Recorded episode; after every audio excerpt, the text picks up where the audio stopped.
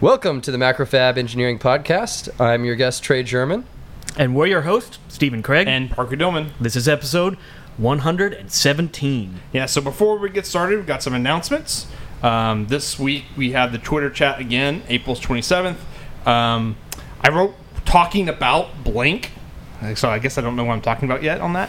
You'll figure it You're talking about anything. Yeah, anything? Yeah. Um, usually it's PCB design, um, stuff like that. Um, so and then the meetup for next month in May, May 23rd, 6 p.m. at MacroFab HQ. Um, we're going to have Brandon Strat Stratram, Sat Satrom from Particle. Um, he's going to give a talk about IoT fundamentals, and then we have our first Houston Hardware Happy Hour. Um, it's going to be the first Thursday of each month, so the next one is May 3rd at Slowpokes here in Houston. So come by, bring your hacks, drink some beer, drink some coffee, eat some food. It's gonna be a good Tipsy. Engineers. That's going to be quite the sight there. Oh yeah. so Trey, you are the first guest we've ever had on the podcast. I know. I just found that out. Episode ten. Yeah. I was. I'm blown away by that fact. I, I'm, I'm flattered. Thank you guys for for having me again. and you're the first guest to be on the podcast three times. well, my name is Trey, which kind of means three, so it only makes sense, right? Hey. So go check out episode ten, episode thirty-eight. Um, the podcast was a lot different back then too. So go check those out if you haven't. Um, Actually, each. Trey is also recorded in every single location that we've recorded Oh, other true. than Parker's kitchen. yeah, other than my kitchen. Yeah, so we've had four locations and Trey's been in three of them. You know, I get around. What can I say? So Trey, what do you do? What, what have you been doing since the last podcast? So that was Um, like October 2016. well, we know one thing. He hasn't died from your, Para- your, your, your, your para flying. Yeah, yeah, Yeah. I mean, I I've been a little bit of of kind of all over the place doing uh, kind of whatever the heck I want, which is really the goal of, of of why you know I quit my corporate job and and started doing my own thing. I really wanted freedom, and so right, uh, if you look back at these earlier podcasts. Um, you know, I had this grand plan of I was going to make these like little Bluetooth sensor taggy kind of deals, and you know, sell those as kind of like a open source platform for people to build software and apps on top of. And so, you know, I got the hardware and, and software pretty far along, but uh, as I started thinking about that more and more and, and kind of introducing it uh, to the market. Um, I started to think about kind of the support burden and, and everything that goes along with running a business mm-hmm. like that. And as I thought about that more and more, it became clear to me that that was going to put me right back where I was previously with my big corporate job. Right? I was going to be constantly supporting customers and, and kind of teaching them how to use the technology that I had developed. And I, I would have become chained down again. And that's not really what I wanted to do. And it'd be even harder because at a corporation you could just leave and someone else will just take your spot. Right, Whereas right. here you are. I, I'm, I'm everything, right? I'm Yeah. a one man business. So I don't have anyone to really rely on. I don't have the, the funds to, to really hire anyone right now. Um, and so, you know, it became clear to me that that, that wasn't really the way to go. So, you know, that that's on the side. It, it's shelved. I've got all the, you know, the files and the hardware saved away. Um, and I started kind of thinking about, well, what do I really love? What do I, you know, you're supposed to do what you love, right? So the thing that I love doing, right, is flying. And I started thinking about, well, there's no real engineers in this field that that fly these things. I'm uniquely positioned to where I understand what these pilots need, and I have the ability to make things for these pilots. Um, I also have uh, a, a great business that can fulfill, you know, any orders that I need and, and, and make the the products uh, with Macrofab. So, um, I was about to say, who who's that? you know, I want to. I want those guys. yeah. So um, I started actually developing a um, uh, communications headset uh, for flying. There were some other products out there on the market. Um, most of them actually were from companies in Europe. And these were also, you know, small operations. So uh, the first time that I did uh, the Icarus Trophy, I actually used one of the, the products from one of these companies, and it worked okay, but you know, after the fact, um, so that first time I had used a, a like a ham radio uh, for communications. This past year, I needed to step up my game and use an actual aviation radio because that was one of the issues going in and out of airports with a lot of air traffic. If you're doing that blind, you know, communication wise, it's kind of dangerous because the airplanes you're pretty small you're moving really slow um, they're not really looking for you and you may be looking for them but they move really really quickly so you can't get out of their way or anything like Y- that You're like the motorcycles of the sky. yeah yeah No, no, motorcycles can get out of the way Yeah, of yeah, yeah. So. um, Yeah, but no one's really looking for them, and typically they're a lot smaller. That's true. Oh, yeah. That's true. So, Yeah. um, I took this this headset that I had bought apart, and because they okay, so let me rewind. The reason I took it apart is because I, I talked to the, the manufacturer and I was like, hey, can I just plug in an aviation band radio? And they're like, no. I was like, well, that seems a little odd. You know, a headset's a headset, right? Well, the reason why is because the impedance that's used for the, the mics and the speakers on aviation radios and normal normal radios, ham radios, whatever, FRS, um, it, they use different impedances. And so this headset was basically completely passive. There were a few boards in there, a little amplifier to provide uh, what's called side tone. So when you push the push to talk button, you can hear yourself in the headset. Um, but very very minimal electronics and so the reason why you couldn't use an aviation headset with this thing was the impedances were different so i was like well why don't we just like put some op amps and some some other amplifiers in there Some and glue logic in there. yeah yeah and then Analog glue logic. yeah, Yeah. while we're while we're at it let's add bluetooth let's let's make this thing freaking sweet Jazz Go it up a little Get bit. Yeah. that kitchen sink and toss it right in. exactly you know it'll fit you know on your ears so um, what i decided to do was um, basically engineer my own headset and so that's what i did last year um, so through uh, you know starting around the april may timeframe, i started designing this thing um, i made one ra- round of prototypes here um, and those worked pretty well i had made some some minor you know mistakes that i had to fix but that's to be expected um, and then I, I did another revision um, actually with Screaming Circuits because I needed something really, really quick because, you know, after I had found all the issues, there wasn't much time left before You were the- going flying in two days. yeah, Yeah, yeah, yeah, basically. I, I think I had like about a week between the uh, when I placed that order and when I had to leave. So I got the boards back uh, like a day or two before I had to leave, quite literally. Um, I put these things together. They worked, um, and then I flew this entire race with this headset last year, um, and it it worked phenomenally. So. Um, that second prototype, the the main issue with it was it wasn't really um, easily manufacturable, right? I had taken uh, an off the shelf kind of industrial earmuff from 3M, and I had modified that. So you know, I had taken a drill and kind of a hole saw and drilled out some plastic, and you know, mounted all the the panel mount connectors and everything on it, which was is okay. But you know, I'd like to be able to buy something pre-made that's you know pre-machined with my design and all that. So. I started looking at some companies uh, overseas that made these, um, and I've I've found some, and we're getting a lot closer to kind of a, a production ready version of this headset. So I'm excited to to kind of get that done and uh, introduce that to the market. Um, I've also been doing some interesting contract work, so we can talk about a little bit of that. Some of it's under NDA, but I can give you give you some some basic ideas of what I was doing. All right, let's go into that then. Okay. So, um, uh, one of the things I had been working on was actually a um, a project with some self-driving car development tools, um, and actually, funny story. I, I found out about this project and was uh, introduced to this company through Macrofab. So thank you guys for that. you you actually helped me uh, survive over the past year with with business from that company. Um, and then what do you know? You know, I gave a talk la- here last week, and um, I actually have just picked up some more work. Uh, so that's a, another really cool project. Uh, Yeah, you, you gave a talk at the meetup, right? yeah, yeah, yeah, The Macrofab meetup here. Um, Which network is is networking is part of the whole Yeah, it's deal, actually the so- majority of it. Yeah, Right. it actually it actually worked for one person. Yay! Yeah, yeah. I mean, you guys, you're helping me helping me pay the bills. What can I say? So um, that project, I'm I'm really really excited about. Um, it involves uh, what's called ion mobility spectrometry.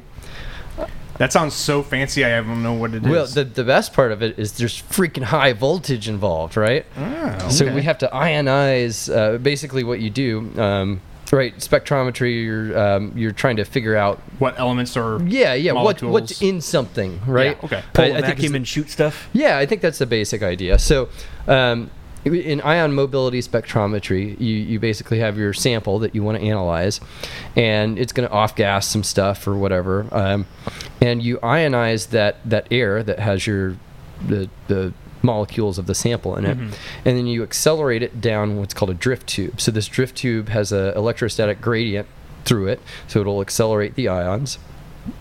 Excuse me. Um, it accelerates the ions toward a detector plate at the other end of the tube. And so um, basically, you time and you count how many ions hit this detector plate, um, and that'll give you a graph that has like uh, you know time on one axis and the number of ions it detects. And so you get something that looks like a, a spectra, uh, I guess a spectrograph or something like that. I'm not one of these physicsy kind of dudes. I'm, I'm a circuit board dude, but um, You make the high voltage part. yeah, I get to I get to play with high voltage. There's some How high are we talking about? Like ten thousand volts? yeah, or- yeah, 10 kV. Yeah, um, Nice. Between three and 10 kV, um, and there's a couple different high voltage aspects to it. So we have to have high voltage to uh, ionize the sample. We also have to have high voltage to accelerate the sample uh, towards the detector. So um, there's some some fun engineering challenges there. You know, dealing with you know generating this high voltage, clearancing everything, and, and you know biasing different supplies up to these high voltages so that they don't you know arc over and things like that. Um, and, and you want to keep those supplies typically pretty stable Yep. because if those fluctuate, then your sample moves. Right, right. Um, so there's there's a lot of interesting parts to this project that you know it, it's it's really fun for me as an engineer because. you know, normally we're dealing with you know 3.3 volts, 1.8 volts. 1.2 volts now. Oh yeah. so Um, Scary. So that's I, I you know I'm really excited to work on that. That's that's going to be a lot of fun. Um, and then I guess other stuff. I have a giant truck and I just bought a motorcycle, so that's something. so this this giant truck is pretty sweet.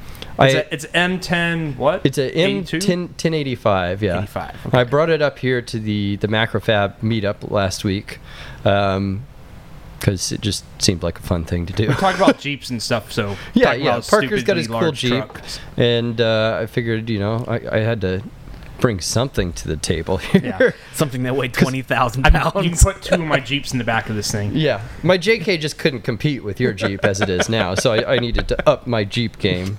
So I went, I went kind of military. So this is a, I guess it, it, it would be a 10 ton truck since it weighs 20,000 pounds, and um, it's a six by six, so it has six tires, and all six of them are driven. Um, it has open diffs, which is kind of shitty, but you know that can be be upgraded. Um, and it's Just got, them. yeah, well, I need to turn sometimes, Parker. I only use ramming speed sometimes. I wonder how bad those those big tires would scrub if you lock those diffs up. Uh, I'm sure pretty bad. I mean, it, it, the truck when I got it, the the back tires were were pretty down there, but um, oops, sorry guys. Um, the the the two axles in the rear, right? They're pretty close. So that front axle in the rear is definitely going to scrub more more than the back as it turns, but. Yeah, whatever. You know, you buy new tires, which aren't cheap.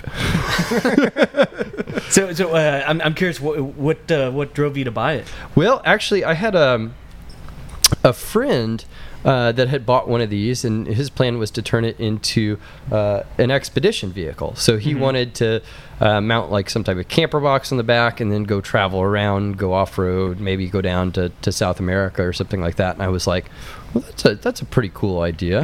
And so I was hanging out at his shop, and and we were we decided to go drive it around one day, and he let me drive it, and I was like, oh man, this is this is pretty sweet. I might need one of these, and so I started looking at the auctions, um, and you can buy these things off the internet. It's it's a site kind of like eBay, but it's called uh, Gov Planet. Gov Planet. Yeah, I'll put it this way. After I rode in yours, I immediately went to Gov Planet. like I got in my Jeep and was like looking, Yeah. like in my area, looking for. I, they- they have some four x fours for sale here. Yeah, in yeah, uh, there's, Texas, uh, Fort Bend area. In in Fort Bend. Really? Yeah, Oh wow. four x fours though. not Um, the monster six x six. yeah, a lot of these. I mean, they come out of, of military bases. So um, Fort Hood over over closer to I think it's Austin. Yep. Um, It's right off Mopac over yep. there. The the they'll sell them out of Fort Hood. Mine actually came out of Fort Bragg, and so I was watching these auctions, and I found one that was kind of sad looking. It needed some love.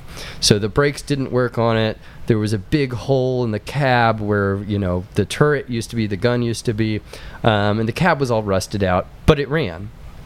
And so I was like, man, I, I bet I could fix this up. And I bet the you know the auction it'll go for less than than most of the other ones. And sure enough, it's I think the cheapest M1085 that's been t- sold to the public. Um, and so I shipped it here and, and started working on it. And um, you know I had to rebuild a few of the uh, the air valves uh, for the brake system and replace some air lines. I figured I had to work on the, the compressor, the governor of the compressor, to, to get it to start pumping air into the tanks, right? Because this has a, an air brake system. Um, and after after I did all that, the truck ran and drove just fine. And so I had like a you know, this truck originally cost the government well over a hundred thousand dollars, and here I had bought it for well under ten. Um, So I got a pretty good good deal with The that. depreciation hurts pretty bad. Yeah. yeah, it's a, yeah, it's a 1995, but you know, it, it shows 10,000 miles on the odometer. Okay, well, you you weren't paying taxes at that time, so you didn't actually pay for it. Uh, this this would you've you've only purchased it once now. Yeah, there you go. Um, so, you know, the cab was kind of uh, rotted out, we'll call it.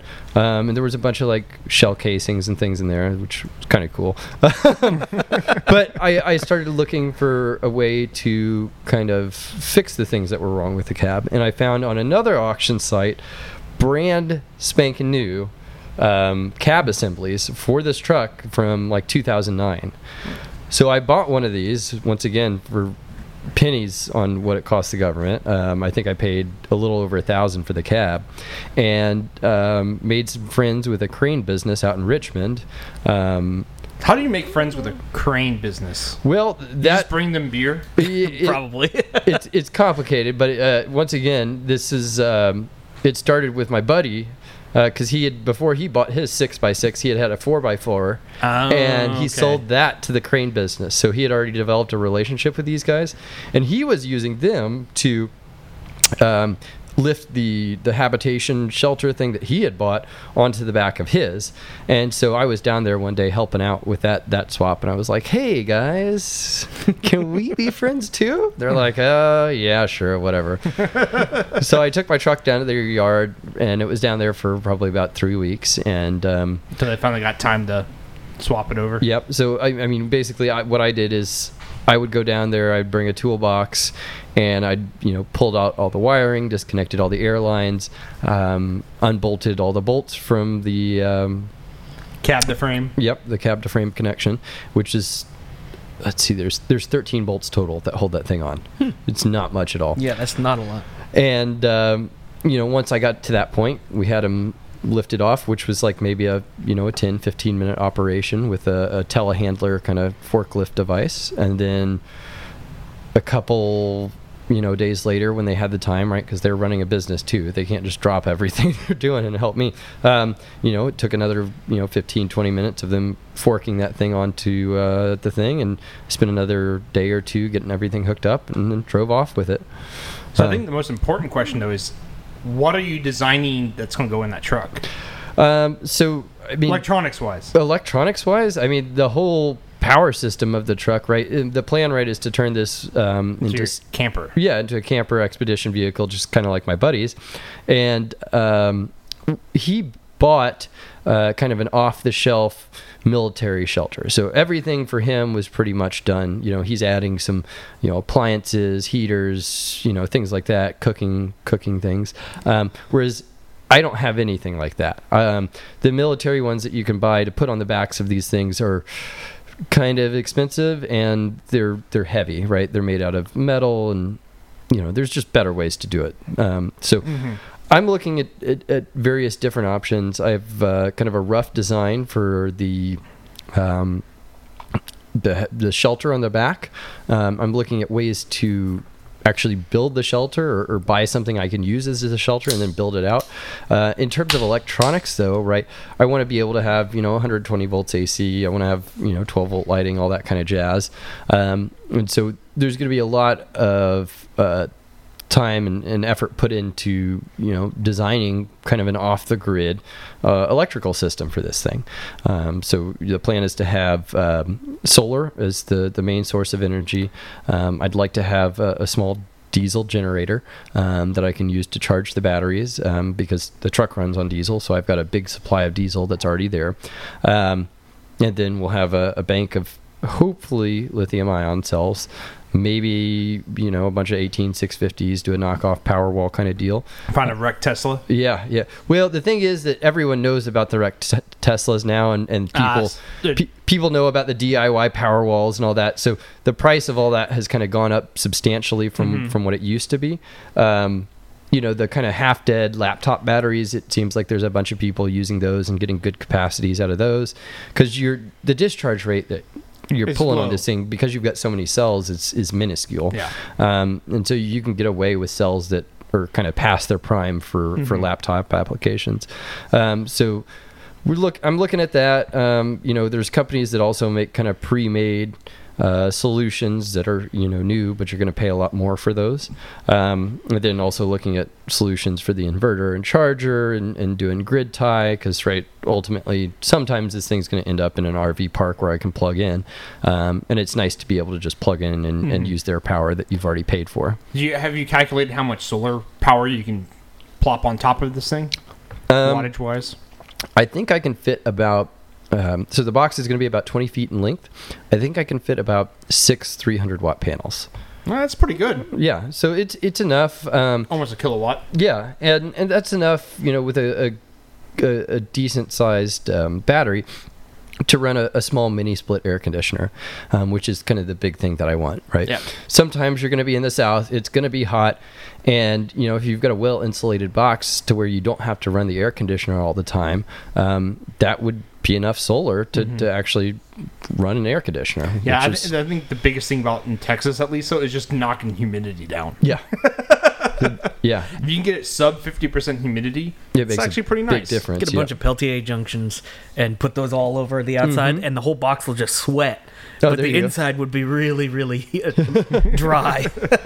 Well, I plan to actually um, seal the, the box. So what I'm looking at doing right now is buying. Um, they're called van bodies. So typically, when you you have one of these big commercial trucks or whatever, you buy the chassis, and then you can pick what kind of body you want on the it back. goes on the frame. Yeah. Be it a, a flatbed or, or one of those big box trucks.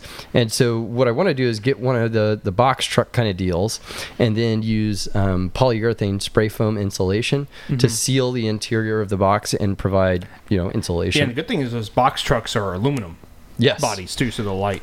They're light, you know, it's aluminum, it's all riveted together. So, you know, if you do get a dent in one of the panels, you just drill out all the rivets, slide a new sheet of aluminum in, and you just pop rivet it together, and you're, you're good to go. Um, so, I think there's a lot of pluses there. Um, but, you know, I don't know a lot about building these trucks. So, Yeah. I may be way off base. And if I am, please reach out and tell me. Yeah.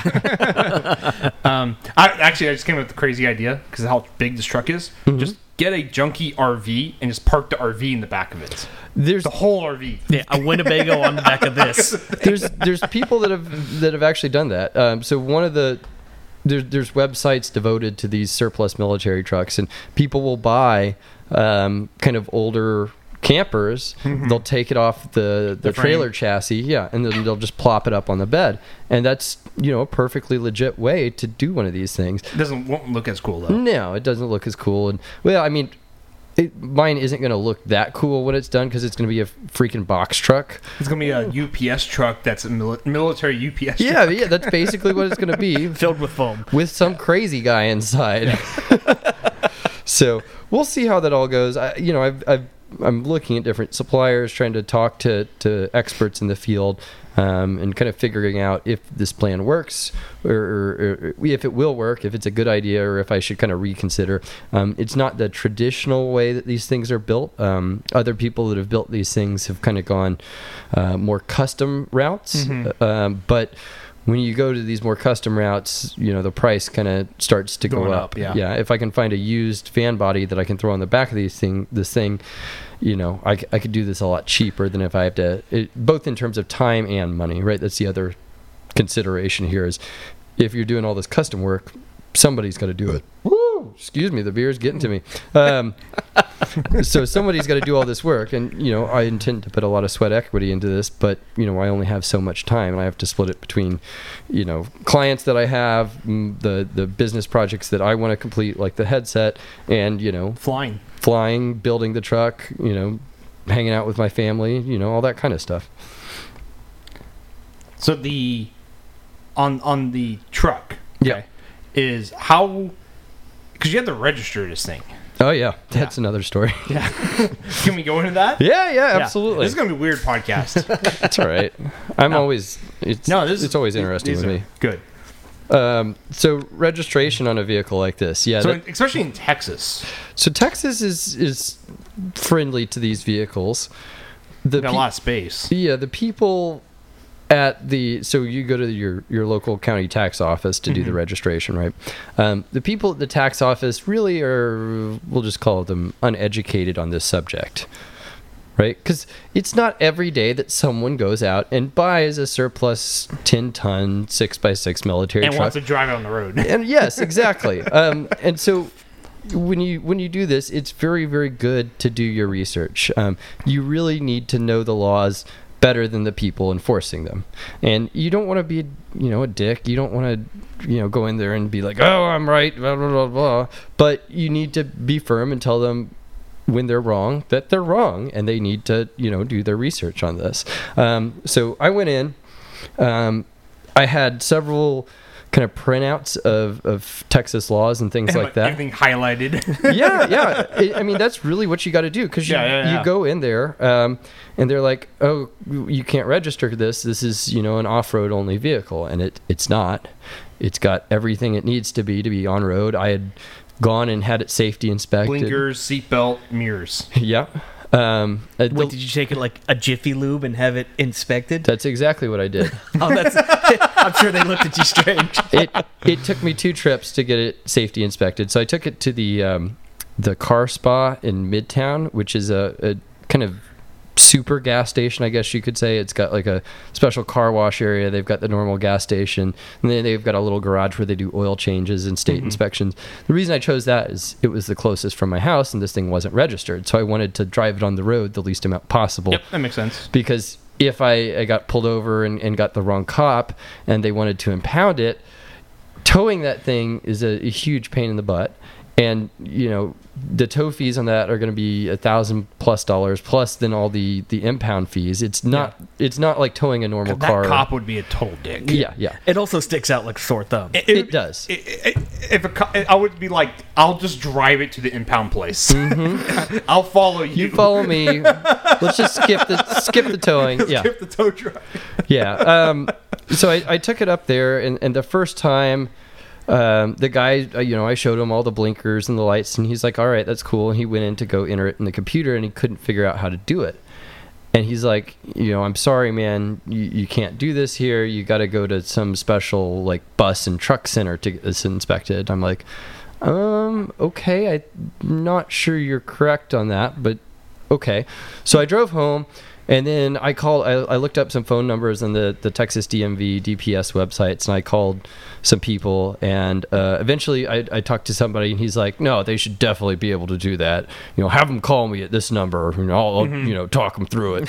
um, and, and so I, I, you know, I called him up. I was like, "Hey, dude, will you, will you call these guys? They say you can do this." And he's like, "Yeah, sure." So he did that, and I went back up, and you know, five minutes later, I had my my safety inspection. So what number did he have to type into the computer then? Uh, well, apparently there's like a some drop down box that says other, and then you can like type Type stuff whatever in. it is. and I, I don't know if he just couldn't find it or, or whatever, if he was intimidated So by they- my giant truck. You know, Did they type in the military designation or? uh, you know, I don't know. I don't wasn't wasn't standing there. I went to their nice little waiting room and sat down and You know, uh, to be honest, I, I I I wouldn't be surprised if he was intimidated, but more in the fact that like if they get that wrong, Right. they're He can liable. get in trouble. Yeah, Yeah. he Oh, yeah, get in no, trouble. that is so true, sure. and and that's not what I wanted he, to he do. selected other and just typed in giant truck. yeah, I'm not Lots sure of that wheels. No, I'm not sure that would fly. Yeah. Um, but yeah, ultimately I, I got it safety inspected, and then you know went down to the the tax office, and that was about so the tax office was about a four hour uh, endeavor to get the registration quick for you. title. Well, So wait, actually, sorry, this, this just came to mind. Do you have to pay extra for that if you go on the toll roads because it has three axles? yes. yes, on Yes. toll roads, yeah, you Yeah. do. Um, Well, yeah. it depends on toll road, I guess. if Yeah. They charge more for that. But um, in, terms of registration, it's interesting with these vehicles. So there's a special registration designation for former military vehicles, and you basically get to register the vehicle for a hundred bucks. But it comes with some caveats. So you can you can only drive it for um, like parades or like items of public interest or club activities. Those are the three three things that you can drive your vehicle on road for. Now in hmm. So Texas, you, you created the Trey German Enthusiast Military Vehicle Club. yeah, you know, you could do Only that. one member. and, and that, that's that's actually what a lot of people do. They'll they'll go the route and do, get the former military vehicle designation. One cool thing with that is you don't have to run plates, so you can actually spray paint your your uh, registration number, whatever your plate number, on the vehicle and get it inspected by a law enforcement officer. And if they sign off on it, then you don't have to run plates on your vehicle, which is kind of cool. That is crazy, though. Uh, I think you cops would pull you over all the time. Though. Oh yeah, Y- yeah. well, you know, a lot of them they they know these military vehicles. It's not a Humvee, but it's it's obvious, you know, based on the paint and everything that this is a military vehicle. Every single cop in Midtown Houston Mm-hmm. knows your truck. Yeah, They- they you're- would you're if I push- you're drove pushing around. all the boundaries of like the weird vehicle laws here. Yeah, like yeah, every yeah. single one you're pushing. I am, but that's that's what makes it fun. Um, I mean, you don't drive drunk in this thing or, anything like that because a it's freaking dangerous, and b you draw a lot of uh, you know attention to yourself. Uh, but I suppose though, like y- you would win if you got in a wreck with this thing. oh oh yeah, no, I'm not not scared of wrecks at all. I, I mean, I'm scared for other people. That's really the yeah, big thing, yeah, right? Yeah, yeah. That would that would be it would this be thing worse is so in that sense. so big and so tall, right? Uh, it's got a lot of freaking energy, um, enough to really do some serious damage. Um, so you got to be careful with it. You know, you have to be really, really responsible with it. It's it's a toy, but it, it's a very dangerous toy, much like a paramotor, right? Um, you can really easily get yourself in trouble with it, but you can also have a lot of fun. And so it's, it's finding that balance of, of responsibility and, and fun um, that's important with these things. Uh, but yeah, former military vehicle designation, um, no plates. But you didn't do that. I did not do that. And this is this is kind of where I ran into issues uh, with the uh, the tax office. They're like, you can't register it as a normal truck. I'm like, yes, I can. And they handed me this bulletin. So the the office in in uh, Austin, they send out these bulletins to the tax offices to kind of clarify laws and things like that. Um, and the lady read like the first paragraph of this bulletin, and she had bracketed it for me to read. And I was like, okay. And I was done fighting with them because this had been this was like two or three hours into this ordeal by now. So I went home. I was getting hangry. I hadn't had lunch, so I, I ate lunch. Got Snickers bar. And then I, I read through the rest of the bulletin. And I was like, son of a bitch. Because they hadn't read it. Uh, and it very clearly stated that previously they hadn't allowed this. And that's the part that she had, had read. And then in the next paragraph, it's like, we've changed our policy position on this. As, as long as it meets all the requirements for an on road vehicle. Um, they can register it in any vehicle class they want. So I went back and I showed them this. And Did you get the same person? yeah. Oh, yeah. This Oh, is the nice. same day I was like, lady, I need you to very carefully read this. And she's like, okay. and then she had to call Austin again. Like she spent like a, a good probably hour on the phone with Austin that day because she didn't believe that the thing that she had just handed me was What is true. Come on. So that was really frustrating. But in the end, I got it registered as a normal passenger truck. Um, there's a category called passenger truck over one ton. Um, so it's it's a non-commercial truck. It's just I like really, how the really designation is on your truck is truck one ton Yeah, yeah, or over one ton. over one ton. Yeah. Yeah. It's 19 tons over one ton, but it's still over one ton. Yeah, yeah, yeah, for sure. It's like one of those edge cases when you're programming, and you're just like, oh, okay, I, I guess close so. enough. You Close know, enough, yeah. whatever. It's greater It than. It meets the condition. yeah, yeah, condition. it passes. So, got it registered, got it plated, um, and now I'm I'm kind of working on getting the license for it. So, because the the payload capacity uh, of it's about you know five tons, right? It'll carry ten thousand pounds of payload. Um, that brings the gross vehicle weight rating up to thirty thousand pounds, and the cutoff for a Class C license is at twenty six thousand pounds. So I have to get a Class B license. So what's a cla- in Texas? What's a class B? So a Class B license is um, vehicles over 26,000 pounds with a, a towed trailer less than 10,000. I Okay, so wait, even if you never haul anything on it, you still have to get a Class B? So because of the way I got it titled, yes. Oh. Now, you know, they have no info on this vehicle at the tax office when they do the titling. And so I used the stock numbers from Stewart and Stevenson on payload, which is 10,000 pounds. And that puts me uh, from the, the 20,000 pound uh, empty weight up to 30,000 pounds. And that puts me into Class B territory. Now, I could have reduced the payload rating myself and just said, hey, it can only carry, let's say, 5,000 pounds. Well, especially since you're putting a camper on the back, Right, right. And so you can't put 10,000 pounds of. I guess you technically could, but I you could. But you, if you put a camper on it, you're kind of saying it's a. you Yeah, but, but if you if you you, fudged it and said five thousand, you'd be at Right. twenty five thousand underneath then I, the Class I- B. yeah, then I could Yeah. use use my Class C license to drive it. Um, and so I didn't do that. I, am I regretting that now? A little bit because my camper, it's not going to be you know over five thousand pounds, but. Ultimately, what I'm going to do once that that's built out and I can show proof that it, it meets the requirements of the definition of a motorhome, is I can actually retitle the vehicle as a motorhome, and that may have some insurance ramifications. It may also have ramifications on where I can take the vehicle. So, like for instance, I don't think um, the truck version, the, the version that it is now, um, can go like into Canada. I don't think they like military vehicles up there or something like that. I've read. Maybe I'm wrong. But they, they don't like trucks over one ton. yeah. but i if I, I if I change it into a a motorhome, um, you know, they let motorhomes into Canada all the time, and you know, ultimately, I'd like to be able to take this thing up into you know Alaska and things like that, and go down south of the border. Um, and so, you know, converting it title wise, legal wise, into a motorhome may have some advantages to me. So Do you have to get any special licenses for motorhomes? uh, yeah. I mean, it's all based on weight, right? Okay, so you still would have to get a class B. Well, it depends on the the Oh, pay, the, the weights the, the, that it is Yeah, on paper. Payload, I like that. Yeah. So, so, so okay. So the Class C is your Joe Schmo Right, license. normal- everyone, yeah, everyone has Class truck, C, yeah. and Mhm. we all have to take a test to get that. Do you have to take a test for a B? Yes. So the you take basically it's, it's called the commercial rules test. So you have to study the commercial driver's license book, um, and then you have to take a, a driving test. It's it's it. The, all the book says is everything you normally do, but pay extra attention. Yeah, yeah. Watch out, Well, you're heavy. it's not- it's it's actually pretty involved. So you, you have to know a lot more rules uh, in terms of like um, cargo and like stopping distances and air brakes and uh, there's a lot more that goes into getting a commercial driver's license. because you're supposed to know more about the maintenance of your vehicle too. Yeah. Because you have to do like a commercial drivers are supposed They're to. supposed to in do an quotes, inspection, They're right? supposed to do a walk around inspection. Right. Um, I actually do one of those on my Jeep. I do actually any vehicle I drive. I It's do that. it's good practice It's to good do practice. that. Are Yeah. you missing lug nuts? Are your tires looking okay? Yeah. You know.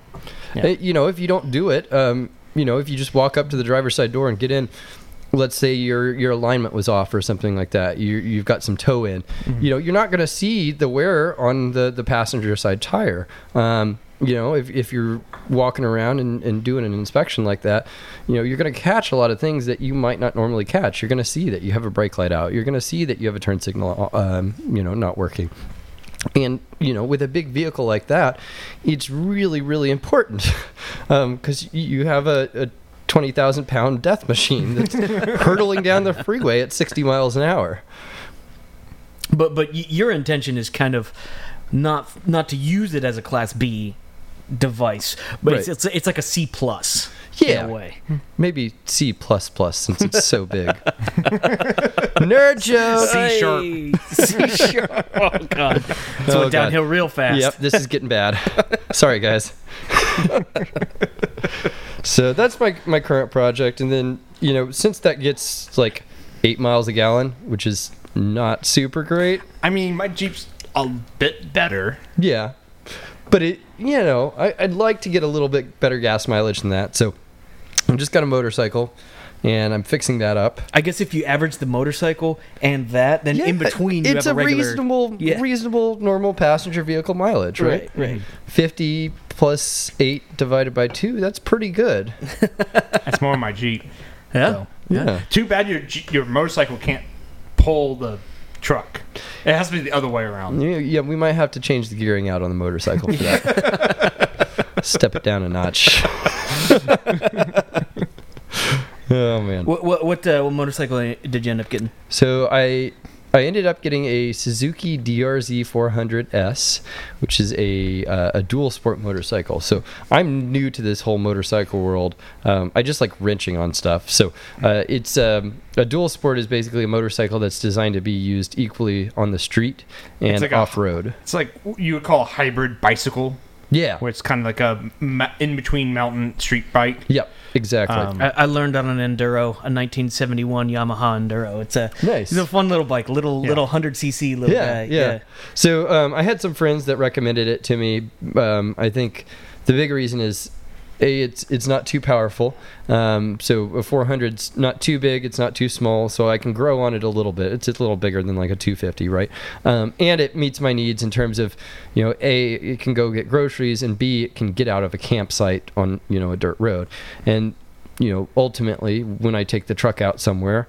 I'm probably going to be on dirt somewhere because that's that's kind of what That's this vehicle habitat. is designed for. Um, and so the the bike seemed like a real good fit um, to complement the truck, and so that's that's why I picked it. So, future projects then, Trey. Future projects. Yeah. We talked a little bit about that, but Um, maybe not about the truck. oh, you, you, what do you mean? Future projects on the truck, or Oh, no, not about the truck. no, not Storing about the the motorcycle in the back of the truck. yeah, That's like the next level of transcendence. with that that that that's in the plan. But um, you know, in terms of like uh, professional stuff, Or stuff you can talk about. um, you know, I, m- the the ion mobility spectrometry project that's just kind of kicking off. Um, I can't tell you what we're analyzing, but it's a really really fun, um, you know, thing that's that's near and dear to my heart.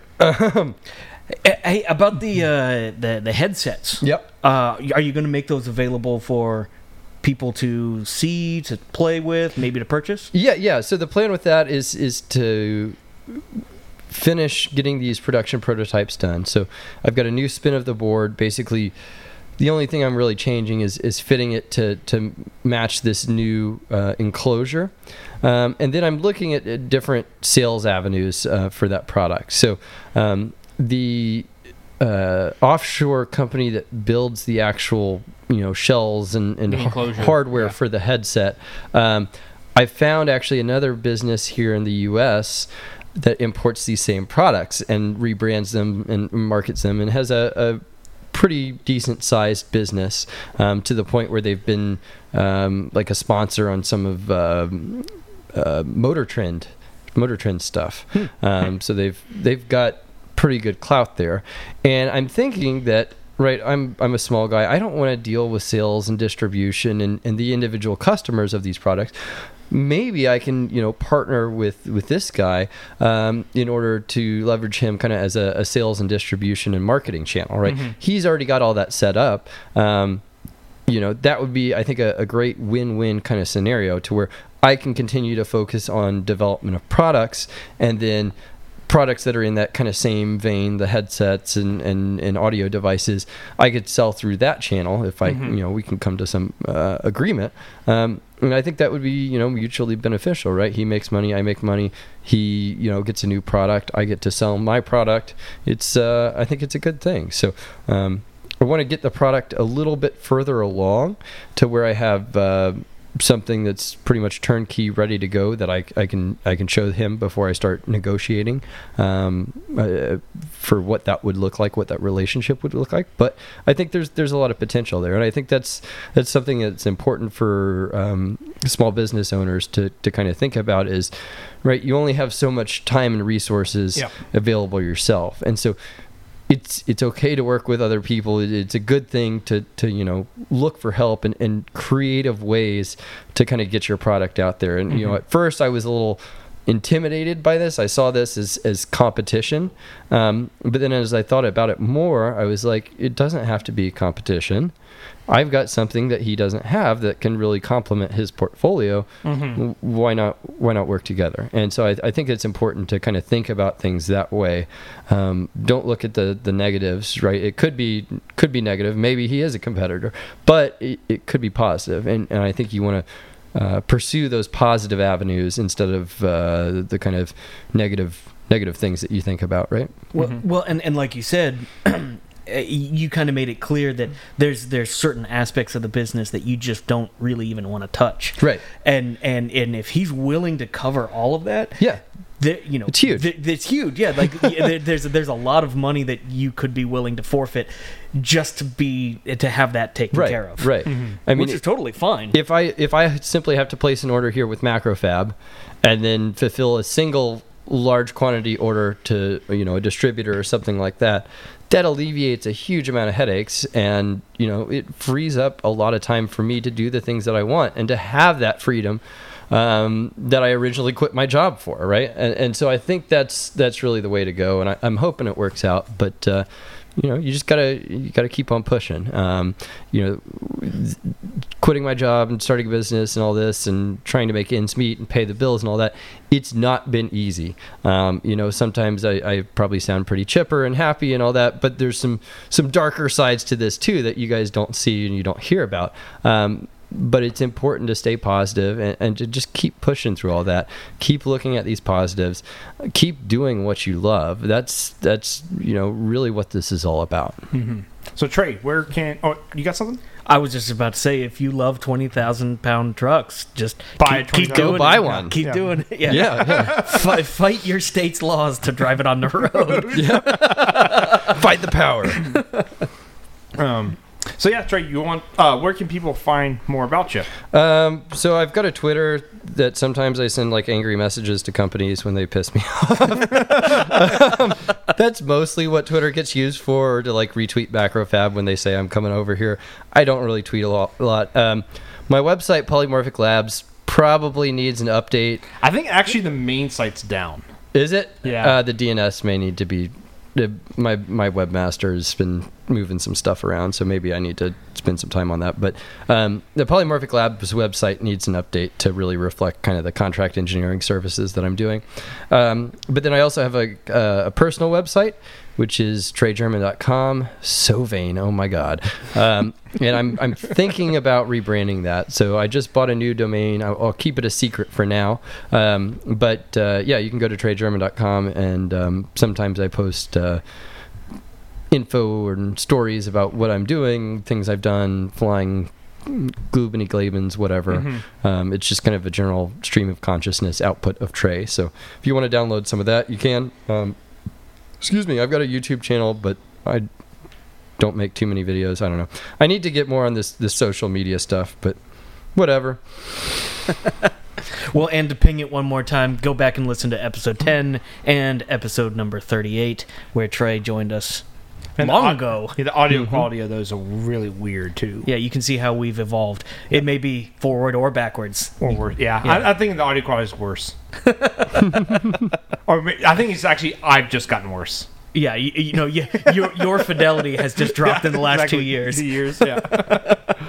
um, You know, I had something, but I don't remember anymore. So I guess we'll just have Trey sign us out. Well, that was the MacroFab Engineering Podcast. I'm your guest, Trey German. And we're your hosts, Parker Dillmann. And Stephen Kraig. Later, everyone. Take it easy. Bye bye.